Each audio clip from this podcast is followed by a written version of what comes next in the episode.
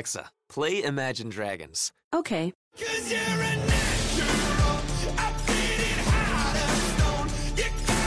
With Amazon Music, a voice is all you need. Get access to over 50 million songs. Download the Amazon Music app today. Esto es Mezcum Podcast. En el episodio de hoy vamos a discutir la victoria del Barcelona ante el Olympiacos en la tercera jornada de la fase de grupos de la Champions League. Mezcum Podcast comienza ahora.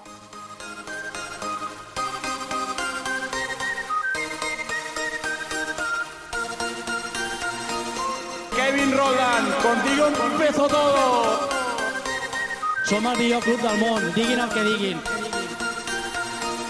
Vinga el Barça vinga Catalunya!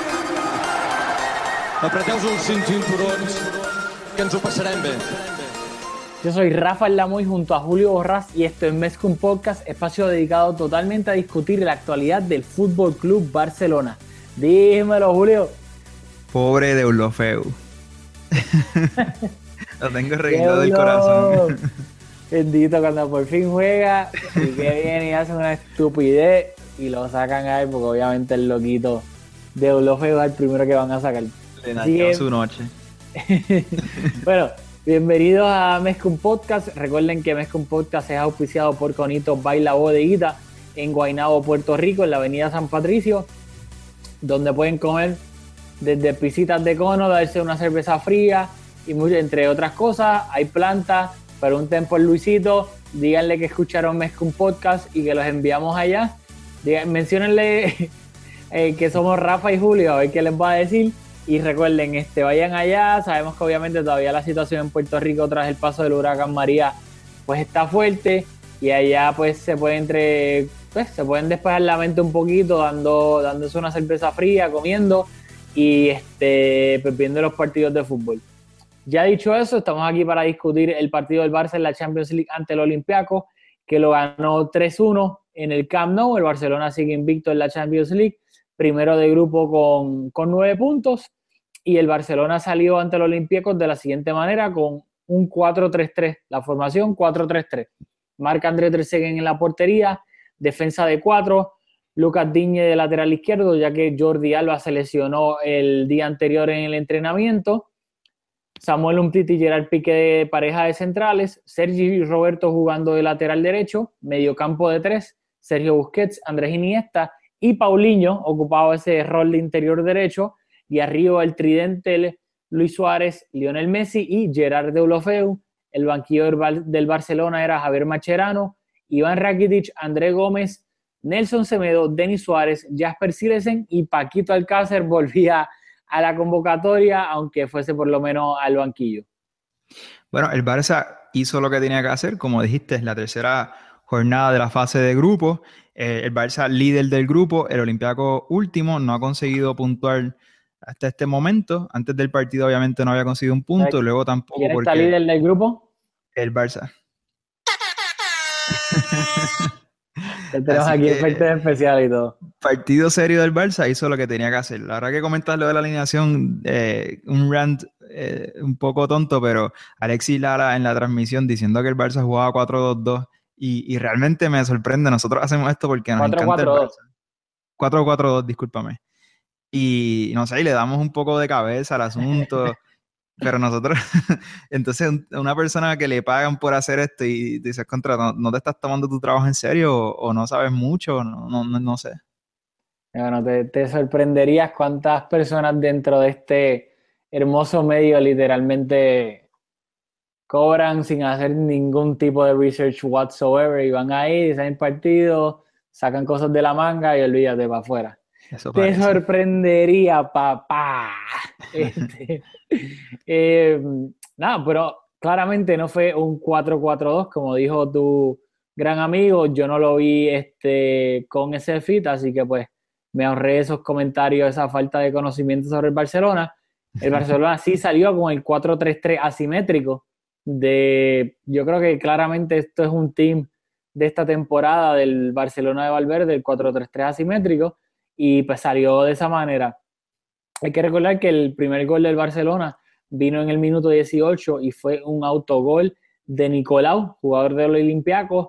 Fue un centro de Girard de Olofeu encontró lamentablemente para el Olympiacos los pies de Nicolau y entró a la portería y decía el Barça estaba ganando 1-0 en el minuto 18. Sí, mismo. Así mismo, ¿eh? Tranquilo, no hay que... El, el Barça sigue acumulando autogoles, pero como hemos comentado aquí, no todos los autogoles son iguales. Es mérito del Barça por estar cerca de la portería rival y hacer jugadas peligrosas. Y pues. No, no, sin duda alguna. Eso es lo que lo discutimos en, en podcasts anteriores, que hay autogoles que así, como entre comillas, bail, bail you out. Pero hay otros autogoles que es de que un, simplemente un equipo está siendo agresivo, está tirando, como quien dice, el, el famoso centro de la muerte, el espacio que hay entre el portero y el último defensa, los bu famosos buscapiés, y al fin y al cabo, pues si, si, si, eres agresivo, tienes recompensa casi siempre. Y pues eso de esa manera fue que el Barça pudo abrir, como, como quien dice, la lata en el marcador. Luego Deulofeo y Messi tuvieron otra, otros dos chances durante esa primera mitad. Este, que rebotaron en el portero del, del Olympiacos, Proto, y no entraron a la portería y pues la primera mitad iba a, iba a acabar con un sabor agridulce para el Barcelona, porque de nuevo, centro de Gerard de Olofeu, esta vez encontraba a Piqué, como si fuese delantero centro, pues estaba dentro del área y, y anotaba. Pero ¿qué pasa? Invalidaban el gol porque Piqué había empujado el balón con la mano. Esa era la segunda amarilla, ya que había visto una amarilla, su primera amarilla la vio en el minuto 11, le sacaron la segunda en el minuto 42 y de esa manera el Barça se quedaba con 10 jugadores en el campo, ya que pues Gerard Piqué cometió esa estupidez. ¿Qué me tienes que decir de esa roja? Bueno, ¿quieres que te comente? Bueno. No, coméntame lo que tú quieras. Tengo, tengo que ser contundente en mi crítica hacia Piqué. La roja, si era de amarillo o no, esa acción lo podemos debatir, sin embargo, eh, no hay duda de que puso al árbitro en una posición de decidir. La primera amarilla fue de libro, se la buscó. Y si soy contundente señalando a Sergio Ramos y sus deficiencias, porque siempre pone a su equipo, eh, siempre pone a su equipo, eh, siempre está ese riesgo de que ponga a su equipo en desventaja, pues tengo que ser contundente con Piqué y no puedes poner, dejar a tu equipo en un partido de Liga de Campeones a pesar de que tenía el control del partido, el Barça tuvo el 70% de la posesión en la primera mitad. Sin embargo, tienes que ser más serio en tu gestión y quiso ser Maradona y le costó al Barça y le costó a Deulofeu, que estaba haciendo una excelente primera mitad, solamente jugó 45 minutos, un poco menos, y en ese tiempo tuvo dos remates entre los tres palos, que fueron los mismos que tuvo Luis Suárez, me parece, Messi tuvo tres. Eh, le costó, el, el, el, perjudicado mayor fue Deulofeu, porque el Barça continuó la segunda mitad, como tú nos vas a comentar, con el dominio del partido, pero un poco lamentable. No, no, sin duda alguna, ¿sabes? Claramente Piqué hay que cantársela, ¿sabes? Yo defiendo a Piqué cuando mucho, muchas veces, muchas veces porque pues, pienso que lo critican injustamente, pero en este caso, lamentablemente, lo voy a decir, se tiró un Sergio Ramos, que es lo que acabas de decir, el típico central bruto de poco IQ que toma decisiones estúpidas que ponen, que perjudican a su equipo. O sea, esto era un partido completamente de trámite para el Barcelona que no se debió complicar en ningún tiempo, en ningún momento, y sí se complicó gracias a esa tarjeta roja de, de Piqué, porque pues el Barcelona se encontraba con 10 jugadores y el partido estaba 1-0. Así que, pues, lamentablemente Piqué, y lo, lo, venimos diciendo lo, en lo que va de temporada, Piqué no está jugando bien, está cometiendo demasiados errores mentales, este, mentales y, y, de juego. Hay rumores, y lo digo, son rumores de que él y, y, Shakira supuestamente están atravesando por un momento difícil en su relación y, y la prensa rosa ha hablado hasta aquí de posibles divorcios y todo, que yo no sé si eso es verdad o no, pero pues, ¿sabes? Piqué, por X o Y razón, no ha comenzado esta temporada de la mejor manera. Claramente, nuestro mejor defensa sin duda alguna, es el Nene Samu, Samuel Umtiti, que es para mí, ahora mismo, yo podría hasta decir que es el mejor central del mundo. Ahora mismo en lo que va de temporada en cuanto a rendimiento se, se refiere. Y pues Piqué nos puso una situación difícil y de esa manera el Barcelona en la segunda mitad hubo un cambio que fue, entró Javier Macherano y salió Gerard Deulofeu. Y me da pena por Deulofeu por lo que estabas diciendo. Después de que estuvo varios partidos sin jugar, después, etcétera, Contra el Atlético entró de sustituto, jugó bastante bien esos minutitos que tuvo. Este partido contra Olympiacos empezó de titular, jugó bien, encaró, pues, se entraba con peligro, remataba con, con furia, esos remates duros hacia portería, y pues lamentablemente para el gran bailador de música electrónica, la terminaron sacando del partido, pues por las circunstancias, porque Ernesto Valverde tuvo que, que, meter un defensa de nuevo. Y cuando entró Macherano, el Barcelona pasó a jugar básicamente un 4-3-2. Mantuvo defensa de 4 con Diñé, un Titi Macherano y Sergi Roberto. Mantuvo el mediocampo de 3 con Iniesta, eh, Paulinho y Sergio Busquets. Y arriba, pues obviamente mantuvo a Suárez y Messi en sus respectivas posiciones en la delantera. Sin, pues, estamos jugando sin un, sin un extremo derecho. no sé si tal vez Alexis Lada se confundió ahí. Con la misma formación que jugamos ante Atlético, según tu criterio. Exactamente. Y entonces, pues, de esa manera. Unos cuantos comentarios sobre las cosas que dijiste. Primero, yo no leo la prensa rosa, pero mi futura esposa, que no le aunque me ha acompañado al Camp Nou, ha hecho ese sacrificio, eh, siempre me da las noticias de Piqué y me comentó lo mismo. A mí no me gusta, igual la el bajo estado de forma de Piqué hace unos años también coincidió con su relación con Shakira, pero a mí no me gusta hacer esa correlación, así que tiene que subir el nivel. Eh, lo otro que dijiste es partido de trámite. Yo siento, como dije, el Barça hizo lo que tenía que hacer. Sin embargo, en un partido de Champions League todavía el grupo no está decidido, aunque estamos primero de grupo. Yo no quiero que llegue el momento en que nosotros los fanáticos del Barça, no, un partido como este, que lo dominamos completamente, lo, lo, veamos como poca cosa. Igual que en un empate eh, fuera de casa contra un Atlético como, como el de los tiempos recientes, que también sea como que algo normal. Tenemos que disfrutarlo porque yo estoy seguro que va a llegar el momento que en la Champions League, en la primera ronda de la primera fase, vamos a estar nerviosos en partidos así. Así que mientras, mientras tengamos esta superioridad, tenemos que mantener la humildad y disfrutarnos esto, esta victoria. Ok, primer punto. Está bien no vas a admitirle a nuestra gran audiencia de que ves la prensa roja y se lo vas a achacar a, a tu futura esposa. Está bien. La quieres tirar por el ladito, está bien, te. Yo, yo la admito, yo la leo de vez en cuando. No pasa nada. Segundo, eh, no, no es que quiera faltar el respeto o pues, whatever, este, ser este condescending, pero sí, o sea, para la calidad de este equipo ahora mismo, un partido en el Camp Nou contra el Olympiacos, sí, en mi opinión, debe ser un partido trámite de que lo tienes que ganar y cómodamente, dado a la calidad del equipo ahora. Si tú me dices pues que pues, los jugadores no fuesen los que están ahora, etcétera, pues yo te diría, sí, esto es un partido pues, difícil, que hay que sé yo. Pero con la calidad de los jugadores que hay ahora respecto a los del Olympiacos, pues, en mi opinión, y no es para sonar este condescending ni nada, condescendiente, sí, para mí era un partido de trámite.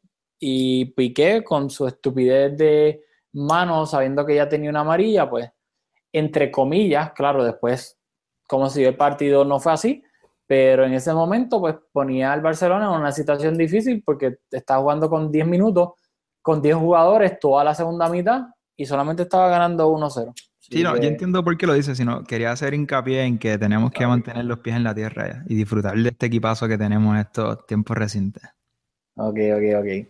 Este, bueno, pues ya, empezó la segunda mitad, el Barcelona seguía con 10 jugadores, entró Mascherano por, por Gerard Deulofeu y el Barcelona estaba ganando 1-0. El Barcelona marcó el segundo gol en el minuto 61, quien más Lionel Messi de tiro libre, eh, una falta que él mismo provoca en el borde del área, luego en el tiro libre lo remata por encima de la barrera y termina entrando en la portería, e inclusive el portero del, del Dios mío, del Olimpiaco, este Silvio Proto, toca el balón y, llega al balón, pero pues no lo hace de, una manera contundente y él mismo termina empujando el balón eh, hacia la propia portería. Y luego en el minuto 64, que esto sí lo quiero reseñar bastante bien, porque me recordó, eso fue Messi Vintage cuando usaba el número 19. Fue un gol de Lucas Digne por la, o Lucas Din, como él supuestamente pues le gusta que le digan. El Lucas Din marcó el, el 3-0 para el Barcelona, pero fue una jugada que comenzó en la banda derecha por Messi, que se fue este, pegado a la, a la línea, pero la línea de saque de meta, se fue de su marca y tiró el centro. Ninguno del Barça pudo rematar. Le encontró Lucas Diñe casi en el borde del área, un poquito más al frente, remató cruzado y terminó entrando a portería. Pero medio gol fue, man, 75% del gol fue de Messi. Y fue una jugada que me recordó el Messi eh, de banda derecha, que usaba el 19, que tenía el pelito largo con, con el headband. Me encantó lo que hizo en esa jugada. Sí, profundo, con regate dentro del área. Sin embargo, en los dos goles, el portero tuvo que ver. ¿Tú crees que...? Sí, en los dos goles. Eh, como comentaste, en el primer gol, en el gol de tiro de falta de Messi, la toca. En el gol de Diña hay mucha gente entre medio, sin embargo es un remate que no sale con mucha fuerza, tampoco está tan colocado. Me da la impresión de que tuvimos un poco de ayuda del arquero en los dos goles. Quizás pudo haber hecho un poco más. Y en el primer gol, algo que me resaltó no sé si cuando anotan los goles, la producción suele enfocar al entrenador. Messi se saca un gol. ya lo ha hecho bastante. Ya es normal para nosotros que un tiro de falta casi se convierte en un penal, pero no es la norma. Tiro de falta, no tengo las estadísticas, pero no suelen entrar con tanta frecuencia. Y enfocan a Valverde y lo está celebrando. Y me pongo a pensar: Valverde fue técnico del Olympiacos en dos etapas y, y, lo enfocan celebrando y en mi mente como que qué diferencia ¿eh?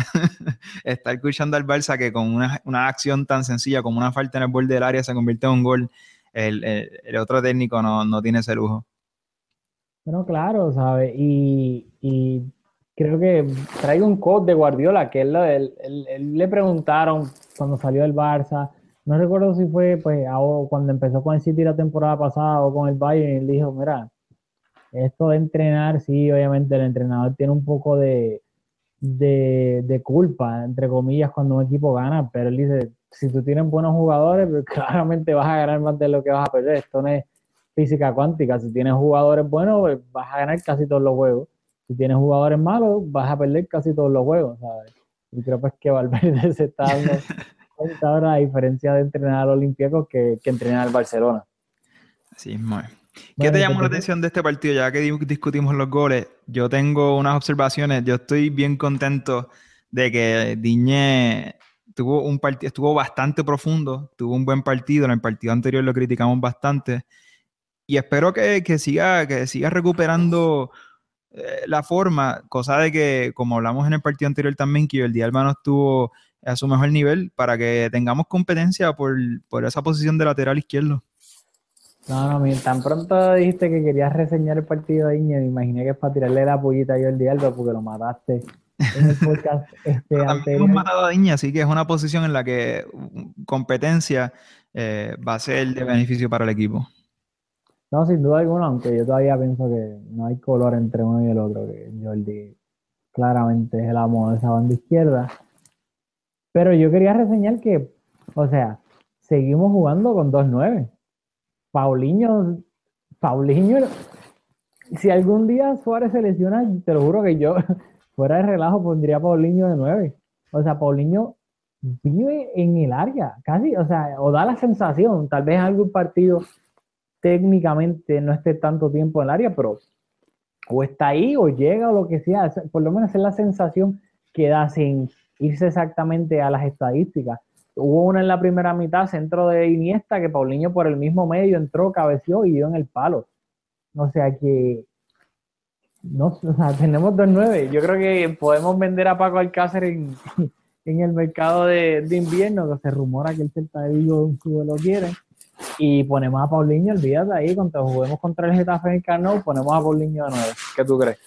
Bueno, yo vi a Paulinho bastante más disciplinado que en, partidos anteriores y eso me encantó. Aguantó su posición más, fue más paciente y, eso me encantó verlo, me da esperanza de que pueda adaptarse a los automatismos del Barça y disputarle ese, esa posición a Rakitic, que es algo que hace algunos episodios lo comentamos aquí, que yo no pensaba que podía disputarle a Rakitic el puesto, sin embargo, si tiene esa llegada que tú comentas y lo combina con, con, el tiquitaca del Barça y esa manera de, moverse de los interiores del Barça, pues yo creo que estamos en una buena posición porque tenemos dos excelentes jugadores en, en, la posición de interior derecho. A diferencia de la posición de lateral izquierdo, que estamos un poquito shaky. Pero sí coincido, o sea, él nos da algo. cua- Cuando él estaba a punto de llegar y, y la prensa ya estaba especulando con que el Barça le iba a comprar, yo, por lo que lo había visto jugando con Brasil, yo me hacía la idea de que era un Keita, que Keita también tenía llegada, le pegaba de afuera, pero nada que ver. Él es como, él es como un híbrido entre Keita y Yaya Touré, con, con la potencia física de Yaya Touré, un poco con el finesse de Keita, pero con más llegada incluso que, que- que cualquiera de los dos. Bueno, quiero pedirle disculpas a todo el público que nos escucha, a los 300 millones de personas, porque ahora me van a escuchar mejor de lo que me estaban escuchando ahorita, porque soy un morón. Y no puse el setting conectado al micrófono bueno y pues me estaba escuchando por el micrófono de la computadora. Así que quiero pedirle disculpas a, a todo el público porque soy un morón. Pero dicho eso, Estoy de acuerdo, o sea, Paulinho claramente es un jugador con llegada y, y pues no es, el- lo volvemos a decir, no es el típico jugador estilo Barcelona, bla, bla, bla, pero pues le da, le da algo diferente al Barcelona, que quiero mencionar esto porque lo leí en un artículo de Sport. Tú sabes que Messi cuando se empezó a lesionar un montón, bla, bla, fue a un, a un este nutricionista en Italia que supuestamente es un experto y que Messi estaba diciendo que Messi es un freak de la nutrición desde que se empezó a lesionar, pues para eso mismo, para evitar las lesiones y los vómitos y todo. Y pues lo hemos comprobado, cada vez que Messi pone una foto después de un partido sin camisa, claramente es un jugador que tiene un por ciento de grasa bastante bajo.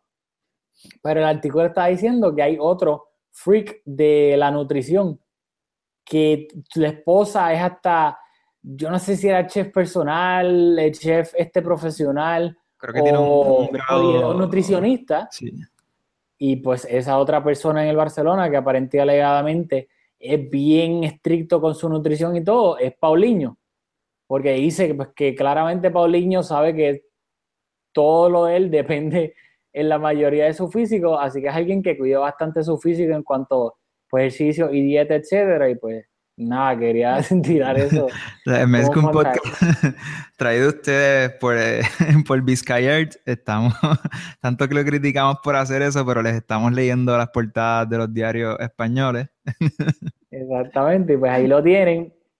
Eh, nada, el Barcelona, para cambiar rapidito, el Barcelona este ganó 3-1 porque en el minuto 89 el Olympiacos anotó, eh, anotó Nicolau, el defensa central, y después el partido eh, bastante ahí de trámite, que terminó 3-1. Entró André Gómez y Rakitic, entraron por Iniesta y por Busquets, así que nada, cambios de trámite para darle algo diferente al equipo, bla, bla, bla. Y pues el Barcelona obviamente ganó la posesión 67% contra 33% del, del Olympiaco, dominó bastante bien. Y pues el, el Barcelona sigue primero del grupo. ¿Qué, qué letra es el grupo este? De, El grupo D sigue primero con nueve puntos. A ver. Curiosamente que me- mencionas la, la posesión y el Barça toda la segunda mitad con un hombre menos tuvo el 58% de la posesión. No, Claramente. no, no creo que es el Olympiacos no, ni, ni con 10 el Barcelona quiso especular. Especuló, perdón. Por ahí va. No, mérito del Barça, sin embargo, el Olympiacos tampoco salió a disputarle la posesión al Barça, eso no, nunca fue el plan, pero llama la atención que aún con un, con un jugador menos tuvimos el control absoluto del partido, incluso bajando la intensidad mientras progresaba ya con el resultado asegurado. Y el Barça también buscó tener otras oportunidades de anotar, tuvo las mismas oportunidades, los mismos tiros entre los tres palos en las dos mitades, 5 y 5, que aún bajando la intensidad siguió buscando el partido. Olympiacos no fue, no fue su mejor partido, no fueron muy agresivos, como lo dijiste, no, no disputaron el partido al Barça como, como, lo, como la Juventus eh, lo, lo, lo va a hacer, lo hizo y lo va a hacer son los dos rivales en este grupo, creo que estabas a punto de decir la tabla, el Barça 9 puntos, la Juventus tiene 6, el Sporting tiene 3 y el Olympiacos todavía no consigue puntos como ya lo hemos dicho, así que el partido de la Juventus es el que nos queda entonces, ya que las cosas van bastante encaminadas en, en este grupo.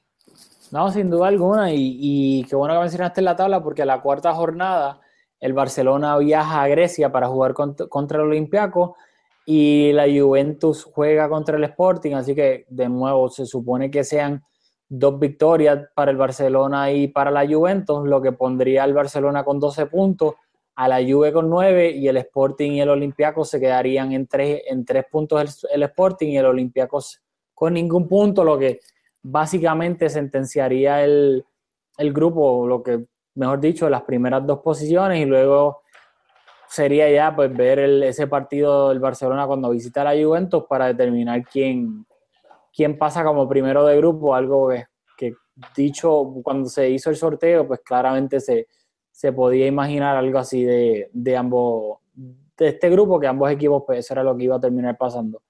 Eh, ¿Algo que quieras mencionar más del partido de la Champions? No, algo que tú lo quieras comentar. Yo, a mí, de nuevo, quiero at the risk de estar repitiendo las cosas, pero me, lo más positivo de este partido para mí es ver que Digne tuvo un buen partido, ver a Paulinho aprendiendo los automatismos del Barça, eso me hace bastante ilusión, que le añade otra dimensión, aparte de ser ese mediocampista corpulento con llegada. Así que eh, en el, en el global, un partido bastante positivo para el Barça. Bueno, pues nada, para recordarles que la tabla de goleadores de la Champions League, Messi está, um, hombre, que lo buena. ver, lo voy a hacer fácil. El primero que está es Cristiano con cinco goles. Eh, Harry Kane está, bueno, está en empate en primer lugar, Cristiano y Harry Kane con cinco goles cada uno. Empate a cuatro goles Ben Yedder y Cavani del PSG. Y empate con tres goles están Abubakar del Porto, Firmino del Liverpool, Neymar del PSG, Seco de la Roma, Lukaku del United, Messi también tiene tres goles, Oberlin del Basel, Mohamed Salah, Tosun del Besiktas, son los que están con tres goles. No voy a mencionar los que tienen dos porque a nadie le importa. Pero nada, era para, pues me pone que Messi tiene tres goles en lo que va de Champions, así que, no, está ahí luchando me sorprende que es increíble lo que es las competencias y cómo a veces te va bien en una y en otra. Cristiano tiene cinco goles en Champions, sin embargo en la liga tiene un gol, uno menos que Paulinho. Así que está es cierto que estuvo suspendido como por tres o cuatro juegos, pero whatever, a nadie le importa eso. Este, nada, yo creo que hasta aquí llegamos con el análisis de este partido de Barcelona en la Champions League contra el Olympiacos. Recuerden que el próximo partido del Barcelona es este sábado, 2 y 45 hora del este. Si no viven en la hora del este, pues lo siento, búsquenlo en Google. O no hagan como Julio, que se confunde y piensa que es Central Time todos los juegos y siempre está atrasado una hora. Así que jugamos contra el Málaga en el Camp Nou, 2 y 45 pm, eh, horario del este. Pero repito, contra Barcelona contra el Málaga por la Liga. Este, y nada, recuerden de nuevo que este podcast está auspiciado por Conito Baila Bodeguita en Guaynabo, Puerto Rico, en la avenida San Patricio, donde pueden ir a ver todos los juegos de fútbol, darse una cervecita, comer pizza. Ahora mismo, pues en estos tiempos difíciles en Puerto Rico, tras el huracán María, pues ahí tienen una escapadita pues de lo, de lo que está pasando lamentablemente en Puerto Rico. Y recuerden que nos pueden seguir en las redes sociales. A mí, a Julio en Twitter, a Julio lo pueden seguir en at Porras Julio con dos R's, at Porras Julio, a mí en at Aldamuy con dos Y al final, at Aldamuy. Eh, los Twitter y Facebook de Mezcum Podcast son así mismo. Nos buscan bajo Mezcum Podcast y le dan like para que estén al día cuando saquemos todos los episodios nuevos. Y por favor, siempre pues, se lo pedimos en todos los podcasts, todos los episodios, que en iTunes por favor nos den reviews de 5 estrellas, porque mientras más reviews nos den la gente, más el podcast le va a salir a más le va a salir a más a una cantidad pues mayor de personas y así pues podemos llegarle a personas que tal vez no sepan de la existencia de Mezcum Podcast, pero que le gusta el Barcelona y le escuchen los podcasts y le, gustan los podcasts y pues nos podrían escuchar. Así que nada, Julio, si nos quieres despedir, ya que yo hablé básicamente ahora todo este canto, pues, si quieres despedirnos. Bueno, pues nos despedimos. Este, yo siento que este podcast tuvimos una participación similar a la de Piqué en el partido, con los problemas técnicos. Probablemente escucharon aquí el tercer integrante de Mezcum Podcast, mi perro comiendo también. Pero nada, nos vemos en la próxima.